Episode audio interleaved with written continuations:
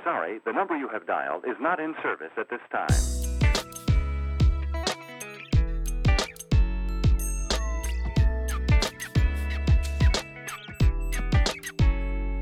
Note to Self.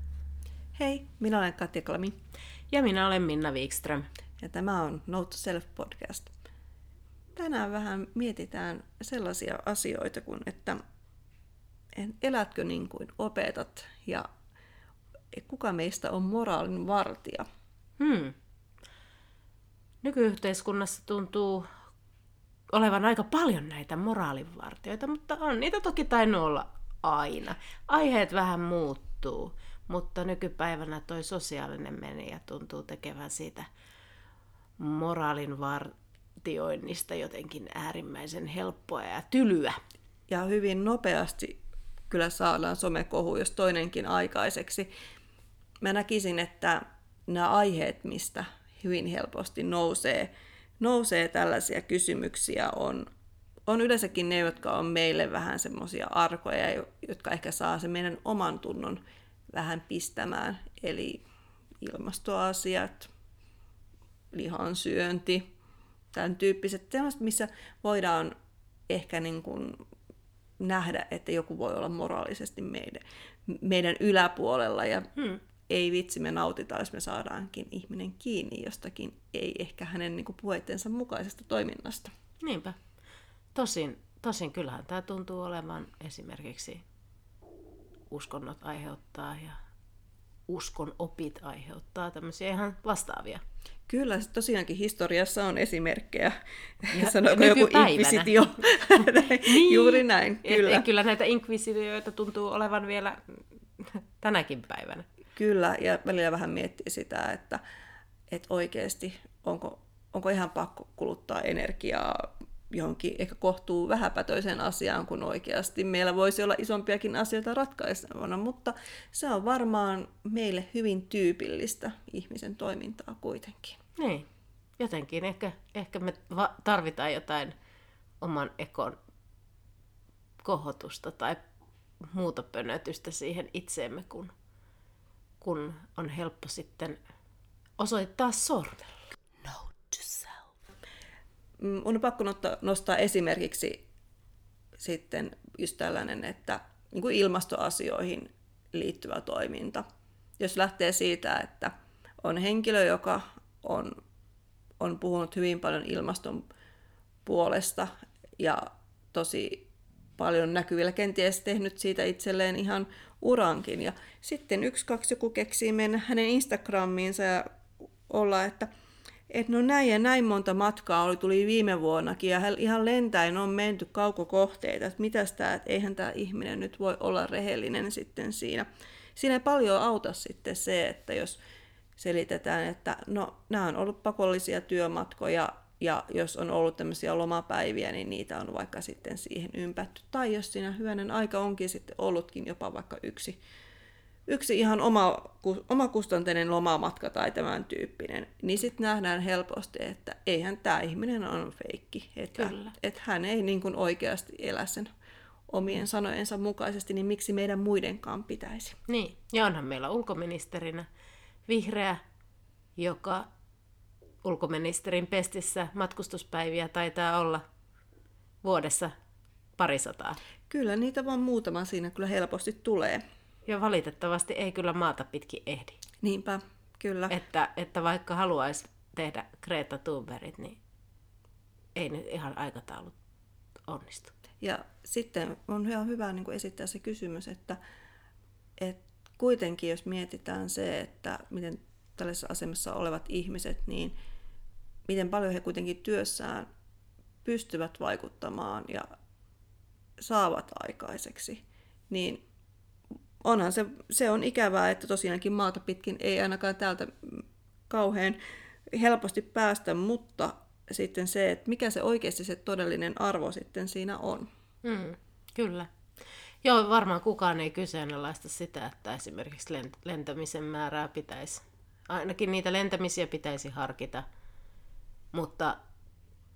mutta mitenkä täydellisiä meidän pitää olla ja meidän ainakin teema tässä podissa on ollut myös tuoda sitä toista puolta siihen asioihin, että pitäisi olla myös jollain tavalla armollinenkin, että joskus se lomamatka on sen arvoinen ja asioilla on aina kääntöpuolet.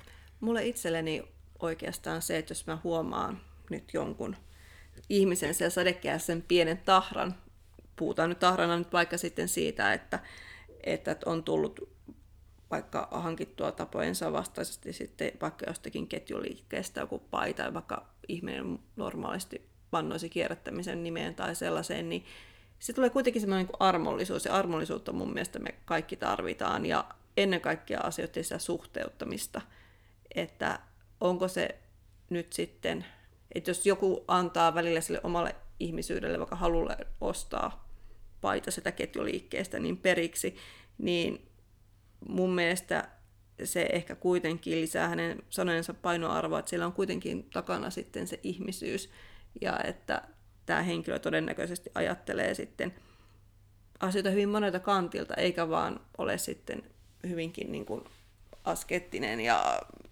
sinällään, että nyt kaikki juuri tällä tapaa. Mm. Niin, vesittääkö se kaiken sen työn, jota tekee vaikka ympäristön puolesta, jos käy kerran lentäen lomamatkalla tai ostaa jostain kahviosta kertakäyttöastiassa juoman mukaan huonosti nukutun yön jäljiltä, kun kuitenkin 99 aamua 100, niin ottaa siihen omat kahvit siihen kestomukiin mukaan. Note to self.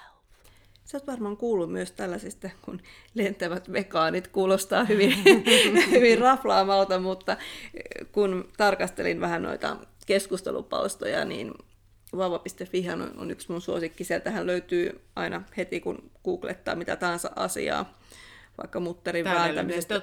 Kyllä, niin ensimmäinen hakutulos aina. Mun on pakko lukea tämmöinen keskustelun aloitus liittyen juuri tähän vegaanien toimintaan, että en arvosta ainuttakaan vegaania, joka matkustelee paljon lentokoneella tai omistaa auton. Jos pelastat maapalloa, ole edes johdonmukainen. Muu on merkityksetöntä ekotrippailua. Sen sijaan vegaanit, jotka minimoivat kulutuksensa kaikissa muussakin, ovat arvostettavia ja johdonmukaisia. Tässä mun mielestä kiteytyy hyvin paljon se, että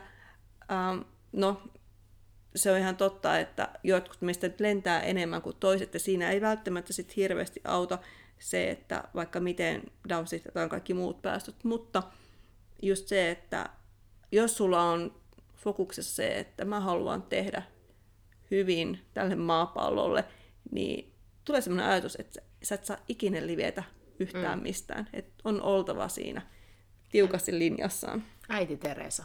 Juuri näin. Äiti Teresastakin moni on montaa mieltä, mutta... Että... mutta siis se kuva siitä, kyllä, että näin. On täydellinen ja pyyteetön ja nöyrä.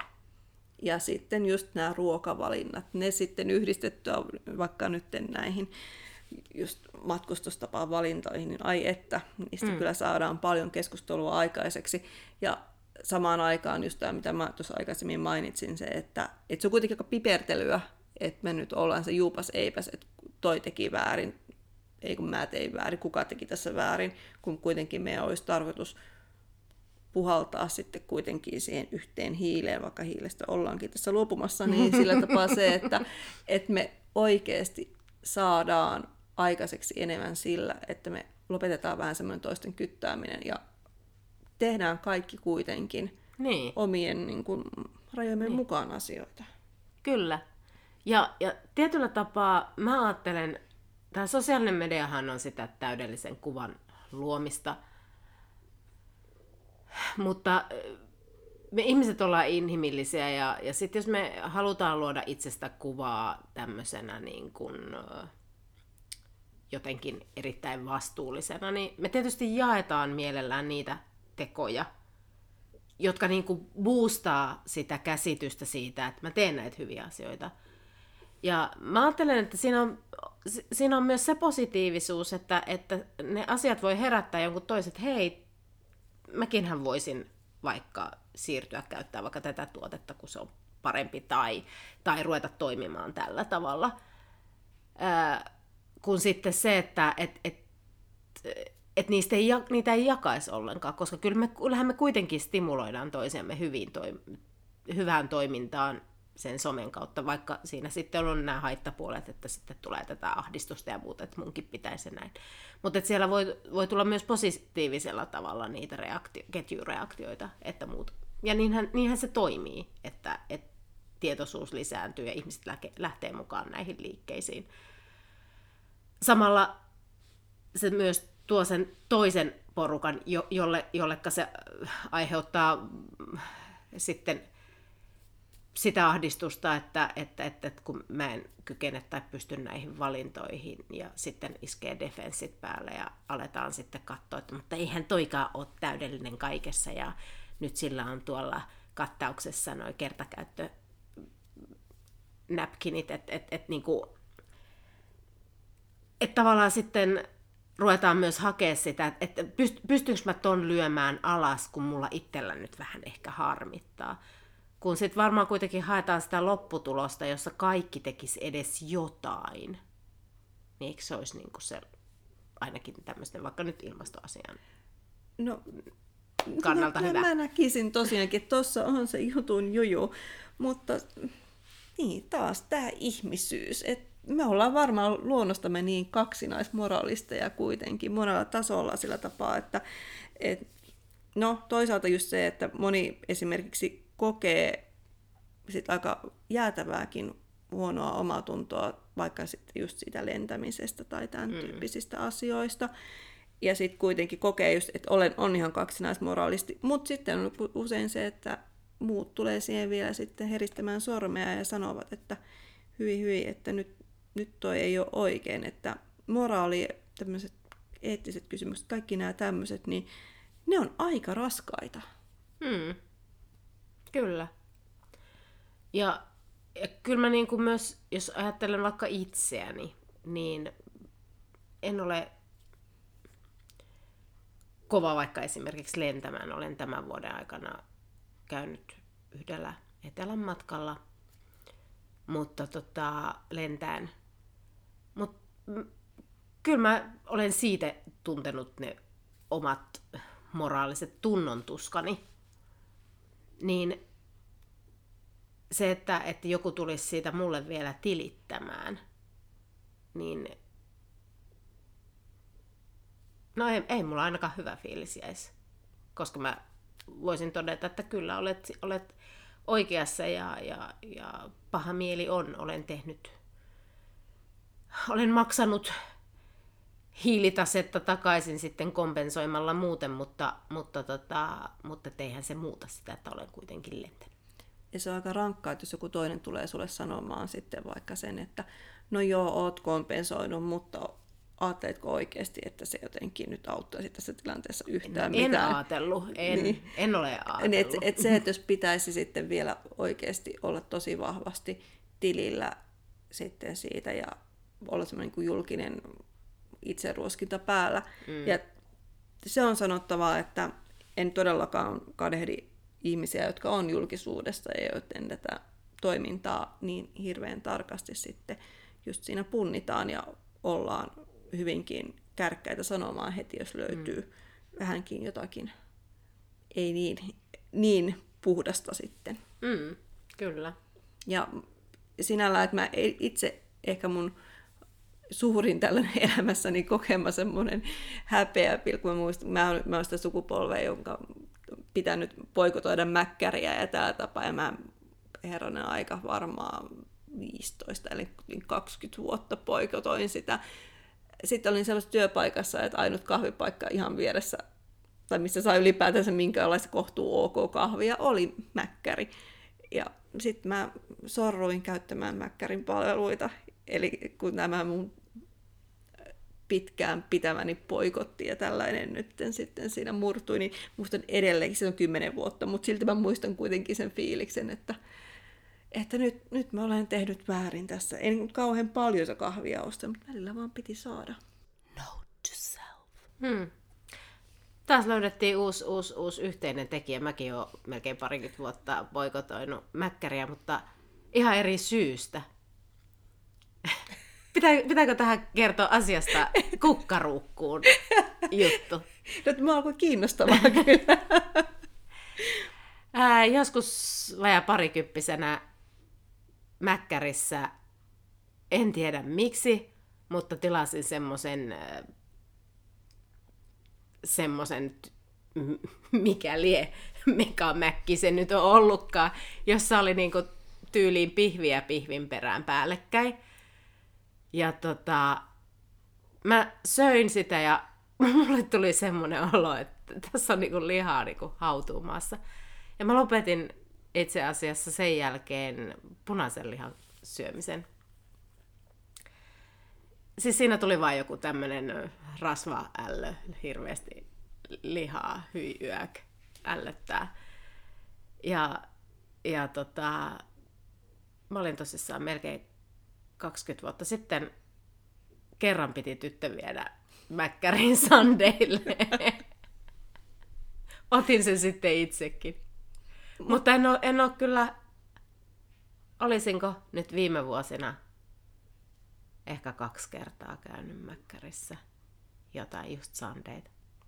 Niin ja sitten jos kuitenkin miettii, että oli se boikotti nyt lähtenyt mistä asiasta tahansa, niin kyllä mä nyt kuitenkin näen, että tommoinen niin vuosien ja edelleenkin sit kuitenkin ne käynnit on aika harvoja. Niin vuosien kokonaan käymättömyys ja sitten se, että et ei kuitenkaan siellä juokse joka päivä, niin kyllähän sillä on oltava merkitys. Meillä aina sanotaan, että meillä on kuluttajina valtaa. Niin on, kyllä. Ja onhan se selkeä, että me viemme rahamme sinne, minne me syystä tai toisesta viemme.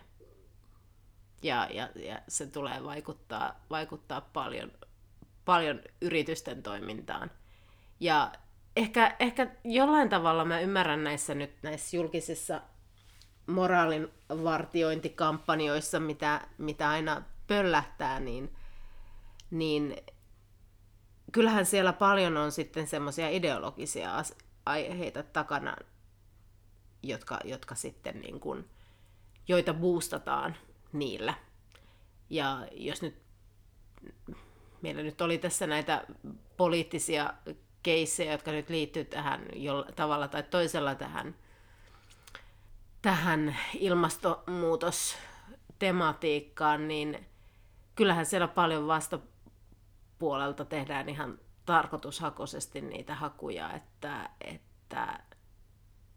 ne, jotka ei näe ilmastonmuutoksen torjuntaa tarpeellisena, niin siellä on aika organisoidut voimat etsimässä niitä, että mihin päästään tarttumaan kiinni. Kyllä, no varmaan lähipäiviltä myös on aika esimerkillinen keissi tämä, että kun nyt ollaan meillä lähdetty kiistelemään siitä, että voiko käyttää sanaa kasvisliha. Eli just tämä, että kuitenkin se taho, joka sitä on lähtenyt sitten tässä nyt kyseenalaistamaan, niin kyllähän on ihan selkeästi, että sillä on niin ihan oma lehmä ojassa todellakin. Omat piivit. Kyllä. Ojassa. Että toi on ihan hyvä aina muistaa, että joo, me tavalliset ihmiset sorrutaan myös siihen, mutta sitten myös tämä tällainen on hieman jo on kuitenkin laajempaa. Tai sitten jos vaikka sanotaan maaseudun tulevaisuus, jos julkaisee juttuja vaikka sitten siitä, että eihän maatalouden päästöt olekaan niin suuria tai muuta vastaavaa, niin kyllä siinä kannattaa ehkä pikkasen pitää tietynlaista lähdekritiikkiä tai sitä, että mitä sieltä tutkimuksista nousee. Kyllä. Note to self. Kyllä nämä taustavoimat on monissa asioissa aika suuria ja kyllähän tämä kasvilihakeskustelu on hirveän huvittava, koska onhan meillä ihan suomen kielessä käytössä oleva sana hedelmäliha. Juuri näin, kyllä. Ja eihän siinä ole minkään eläinperäisen lihan kanssa mitään puhettakaan, niin miksi ei voisi selkeästi tätä kasviliha-termiä käyttää, jos sillä pyritään kuitenkin tuotteeseen, joka vaikuttaa ja maistuu. Ehkä tällä tasolla, kun tulee näitä tällaisia suuria kysymyksiä, niin mä haluan nähdä sen positiivisena, että nyt oikeasti, kun niin moni meistä sekaneistakin on kuitenkin siirtynyt käyttämään hyvinkin paljon näitä kasvilihoja ja näin, niin että se on nyt ihan oikeasti koettu, että nyt on muutos käynnissä ja hyvin vahva sellainen muutos, mistä ei olekaan paluuta. Kyllä.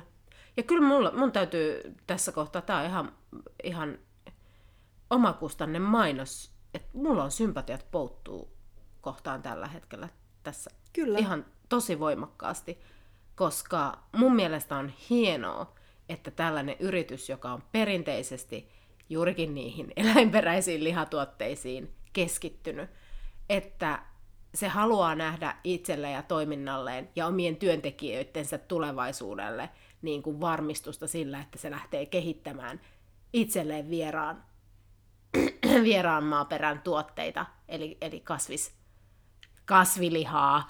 Joo, mä olen ihan puhutaan sitä millä termillä tahansa, niin mä kuitenkin itse bisnestaustaisena ihmisenä näen sen, että tämä maapallo tarvitsee yrityksiä, jotka näkee tulevaisuuteen, kokeilee, yrittää, toimii. Ja että heille tällaisten termien kautta aiheutetaan niin kuin mittavaakin taloudellista haittaa, niin mun mielestä se on erittäin surullista ja jotenkin on vääränlaista viranomaistoimintaa, jos nyt sanon ihan suoraan.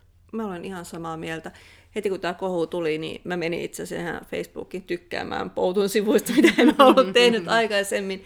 Ja mun on sanottavaa, että en mä nyt niin vielä nyt rupesin niin innokkaammin odottamaan sitä, että he ovat luvanneet, että on tulossa lisää tuotteita ja tällaista. Ja tosiaankin toivon, että tämä sataa ennen kaikkea heidän laariinsa nyt tässä. Mä toivon kanssa. Ja mä toivon, että tämä herättää toimijoita, että et on mahdollista tehdä asioita toisin. Note to self. Varmaan tästä moraalin vartioinnista niin puhuttiin tuossa aikaisemmin, että suhteellisuuden tajua. Kyllä, kuten kaikessa ihmisen toiminnassa ja mietteissä, niin se on aina hyvä ottaa huomioon se konteksti ja aina vähän niin kuin miettiä, että miten vahvasti reagoidaan mihinkin. Niin, ja miten tärkeää on saada vastustaja lynkattua pienestä asiasta. Että jos yritys tekee 99% huonoja asioita ja sitten 1% liikevaihdosta yritetään tehdä viherpesua julkisuuteen päin, niin kyllä silloin moraalinvartijoiden ja Finwatchien ja muiden tulee niin kuin tarttuakin niihin aiheisiin. Kyllä, toi on äärimmäisen hyvä esimerkki. Ja mun mielestä silloin myös moraalinvartijan tehtävä on myös niin kuin tiedottaa, koska eihän me helposti langetaan esimerkiksi just tähän viherpesuun. Se on yksi mun lemppariaiheita, mistä voisi puhua vaikka miten paljon, mutta tosiaankin niin mun mielestä se on myös silloin se, että me annetaan tietoa ja tavallaan varoitetaan sitten, että tämähän kannattaa ottaa nyt vähän suolaa ja pippurin kanssa. Niinpä. Ja sitten kun taas puhutaan yksilöistä, ihmisistä, niin jotenkin, että ei aina tartuttaisi niihin lillukan varsiin, vaan yritettäisiin nähdä se ihmisen toiminta vähän isompana kuvana, että ei lynkattaisi jokaisesta kertakäyttökupista tai juuri näin. Lomamatkasta. Kyllä. Joten pyritään olemaan vähän armollisempia itsellemme ja muille. Voidaan olla tiukkojakin moraalinvartijoita itseemme kohtaan, mutta aina muita kohtaan voisi ainakin osoittaa jonkinlaista harkintaa. Todellakin, koska ikinä ei tiedä niitä syitä. Niin. Miten kansanmutoinen elää ja näin. Niin. Näinpä. Jatketaan seuraavan kerran taas seuraavalla aiheella. Tehdään. No niin, moi. Moikka.